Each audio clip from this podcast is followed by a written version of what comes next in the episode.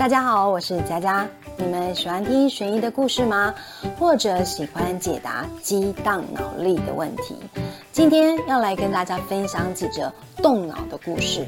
为了方便陈述哦，所以呢，有的故事我会使用第一人称来陈述故事的内容。现在，请大家呢做好烧脑的准备哦。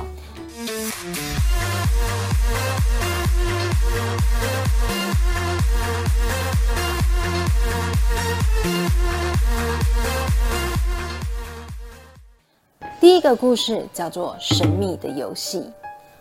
我是一个十八岁的女生，名字叫做珍。有一天，我的好朋友杰西卡、艾伦、金来我家找我。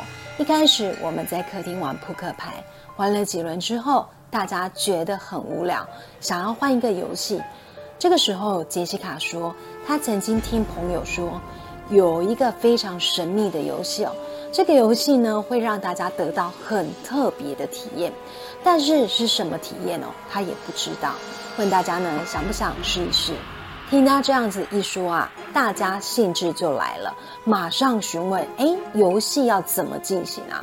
杰西卡说：首先要有一间四方形而且宽敞的房间。我立马说：我们家刚好有一间空房，之前是用来堆杂物。现在整理起来呢，准备改成书房来使用。结果我们一行人呢到了这个房间，杰西卡首先说：“我们要一人选一个角落站着。游戏进行的方式呢，要先将这个房间的电灯关起来，然后在伸手不见五指的情况下，沿着墙壁直走。当你摸到下一个人的时候，你就停住。”接着呢，由下一个人一样沿着墙壁直走，直到摸到下一个人才能停止。这中间呢，手不能离开墙壁，也不能乱走，只能走直线。这个游戏一定要将电灯全部关暗，而且全程不能讲话，只能用身体靠着感官来进行。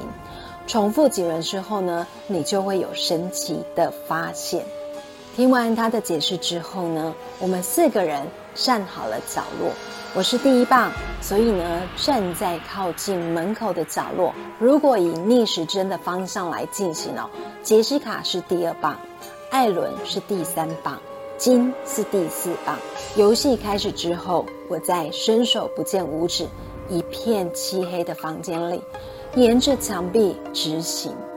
终于，我摸到了下一个人。我感觉我摸到的这个人呢，开始往前走了，而且离我越来越远。因为游戏中途我无法说话，所以我只听得到稀稀疏疏的脚步声。不知道过了多久，哎，终于有人拍我的肩膀，开始了第二轮的游戏。我沿着墙壁慢慢的摸黑往前走，走着走着。当我摸到下一个人的时候，我立马察觉不对劲了，并且跟大家说我不玩了。接着呢，找到门口叫大家赶紧离开房间。故事结束了，想知道为什么他不玩了吗？知道的请将答案写在我们的留言区，然后呢，我们会下周回复。如果我这样子讲，你们应该会想打我，对不对？搞得心痒痒的，然后还不说答案。好啦，我开玩笑的啦。答案呢，我们一一为大家解答。首先呢，四个人站在四个角落，第一个人往前走，直到摸到第二个人才能停住。接着呢，由第二个人往前走，一样沿着墙壁直行。当摸到第三个人的时候呢，第二个人就会停住。换第三个人往前走，在摸到第四个人之后呢，换第四个人往前走。但是第四个人如何在沿着墙壁直行的情况下摸到第一个人呢？也就是说，这一个房间里出现了第五个不知道是谁的人。听完了第一个故事之后呢，大家有没有觉得毛毛的呢？那么接下来呢，我们继续为大家分享第二个故事：放学后的公车。今天是高中开学的第一天，放学的时候，我一样站在公车站牌等公车。站没一会，我忽然觉得有人在看我。我抬头一看，看到距离我七八个人后面呢，有一个男同学一直看着我，他的眼神呢让我觉得很不舒服。当他发现我知道他在看我的时候，马上将头转去别的地方。我心想，或许他觉得我长得不错，想要来搭讪吧。毕竟呢，我在学校也是有人追的。后来车来了，我没有理他，直接坐上了车，走到了最后一排角落的位置坐下。我习惯坐在这个位置，因为这里常常没人坐，而且呢，我家是最后一站。所以选在这里，中途也不用担心别人跟我抢位子。第二天放学，我一样在等公车，同样我又感觉有一股奇怪的目光在看着我。我猛然一回头，发现又是昨天的那位男同学，他的眼神让我觉得很不舒服，所以我马上瞪了回去，意识他，我知道他在看我了。本想去骂他，但是。他看到我之后呢，又把目光移走了，而且再也没有看我。我想了想，还是别惹事好了。才刚开学，不想因为这样子坏了心情。第三天放学，我在公车站牌排队。今天我没有看到那位男同学，终于我不用再忍受那种被人偷看的感觉。正当我这样子想的时候，那个男同学远远的从后方走来。我发现他又在看我了。正当我生气的时候，公车来了。我心想：赶快上车吧，反正他每次都离我远远的。虽然他的眼神让我觉得很不舒服，但他也从来没有做过什么事。加上上车后，他都选前面的位置坐，离我最后排的位置蛮远的。正当走到一半的时候，我前面的婆婆不小心跌倒了。我想立刻去扶她，没想到从我后面冲来了两个年轻人，马上将婆婆扶了起来。其实这个世界上还是好人比较多，何必为了一个猥琐男坏了心情呢？第四天放学，在排队的时候，竟然有人直接从我后面跑来插队。当下我的心里是想，他是觉得看我是一个弱女子好欺负，是不是？正当呢，我想上前去理论的时候，忽然发现插队的人是一个壮硕的中年男子。嗯，好吧，我就是弱女子，这个大叔看起来不太好惹。算了，也不是没有被人插过队，我往后站一点好了。心里的话想完之后，我往后面看了一下，又看到那一位男同学在后面盯着我。真的超火大！今天是倒霉的一天。第五天放学，我照常在等公车，一样发现了那位男同学站在很后面的位置，一样看着我。虽然让人盯着的感觉很不舒服，但是只要我回瞪他，他马上就把目光移开，并且装成没有在看我的样子。加上他也没有来骚扰我，心里想还是算了吧。如果真的跑去理论，可能会被人骂自作多情、自以为是。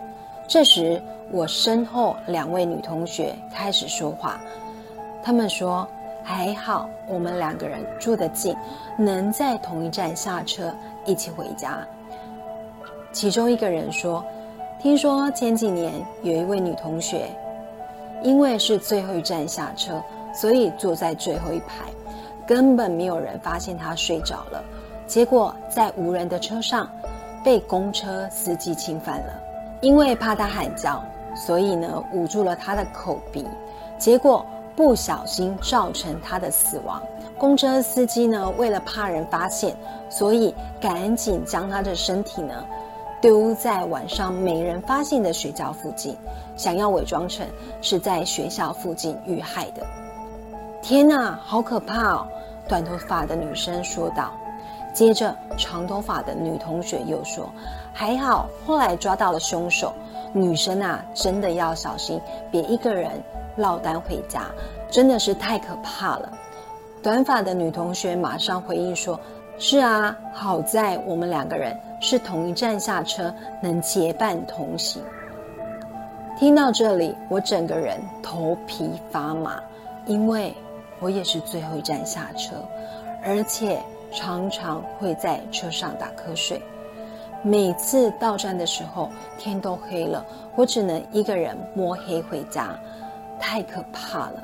到底何时我才能毕业，不用再坐这班公车回家呢？正当我感到害怕的时候，这个时候我发现那位男同学又在看我了。他用着让我不舒服的眼神，一直看着我。我不安的感觉瞬间。涌了上来，开始解答喽。第一点，两个女同学说，多年前有一个司机侵犯女学生，所以代表凶手是司机，而且抓到了。男同学并不是侵犯者。第二点呢，女主角说，曾经看到有老婆婆在她面前跌倒，她想去扶，却被从后面冲上来的两个年轻人救了。大家都知道呢，公车上面的位置啊并不大，两个年轻的男子到底是如何穿过它扶起老婆婆？第三点呢，女主角说排队的时候常常被人插队，也就是代表应该很常被人无视。最后一点，女主角说到底何时才能毕业啊？不用坐这班公车回家，一般人应该都知道，高中只要读三年。而他这样子说，代表他坐公车的时间已经很久了。所以最后的结论就是，女主角就是被公车司机侵犯的女同学，因为不知道自己已经往生了，每天重复着回家的动作，持续了好几年。因为他的年纪永远定格在离世的那一年，永远毕不了业。一般人因为看不见他，所以从他身边穿过，占了他的位置，插了他的队。而男同学是一个有阴阳眼的人，所以呢，每次看到女主角的鬼魂，都会用一种很奇怪的眼神看着女主角，而且离她远远的。最后，女主角不安的感觉涌起来，是因为想起了自己，原来就是。这两个女生所说的被侵犯的女学生，原来她已经死掉了，原来她是鬼魂。第二道题目，大家猜到答案了吗？好，那么接下来呢，继续烧脑哦。第三个故事呢，叫做非洲之旅。这个故事比较短，所以呢，大家仔细听喽。那是我在非洲拍摄风景时发生的事情。我当时用望远镜看到很远的一棵大树，并不是一般常见的红面包树，而是一棵普通的大树。在那上面呢，有十个当地人待在那上头，并且呢，恐惧地望向了远方。我看了看那下方哦，发现这棵树下方呢，有一群狮子悠哉地待着，它们附近呢，还掉落了一顶帽子。我再看看树上，那群人也戴着跟那顶同样款式的帽子。我心想，真是倒霉的家伙，帽子刚好掉在狮群附近，这下捡不回来了吧？我笑了笑，把望远镜呢转到别的地方。第三个故事，聪明的你猜到答案了吗？树上十个人都戴有同样的帽子，代表。地下那顶帽子的主人已经不在了。接下来呢，我们继续要讲到第四个故事喽。第四个故事呢，叫做巴士。有一对夫妻带着小孩，搭乘着往乡下的观光巴士，准备回到妻子的乡下老家游玩。当巴士呢开到山区路肩段的时候，因为他们的小孩一直在车上吵着肚子饿，很想吃东西。这对父母呢，因为怕影响了车上的人，于是孩子的父母呢就要求司机让他们在中途下车，让他们可以在附近找一间快餐店解决一餐。当他们酒足饭饱之后呢，餐厅的电视播放出一则新闻快报，报道指出，就在刚刚，有一辆在某山区行驶的乡间游览车。刚好被山上的落石击中，造成了全车人员死亡、无一幸免的惨剧。结果仔细一看，就是他们刚刚搭乘的巴士。看到了这则新闻，妻子喃喃自道说：“唉，要是我们刚才没有下车就好了。”听他这样子一说，丈夫很生气的怒吼道：“说什么傻话！要是我们刚刚没下车，不就……”语音刚落，他也懂了妻子的言中之意。啊，嗯，是啊，要是刚刚我们没下车就好了。第四道题目呢也比较简单，大家想到答案了吗？因为司机为了让他们找餐厅用餐，所以呢只要找个地方让他们在中途下车，也因为这样子耽误了一点时间，导致全车遇到落石。如果不是他们要求中途下车，巴士早就通过了那个落石路段。今天的故事，你有猜到答案吗？有起鸡皮疙瘩的朋友，或者是猜对答案的朋友，能在留言处回复一下吗？最后一个问题哦，这里面呢有一道题目呢是我的创作，有人知道是哪一则吗？节目的尾声，再一次跟大家说声谢谢您的收看。如果还没有订阅的朋友，能否给佳佳一个鼓励跟支持，帮忙按下订阅跟分享？当然别忘记开启小铃铛，因为你的订阅跟收看呢，会让佳佳更有创作的动力哦。我们下次见，拜拜。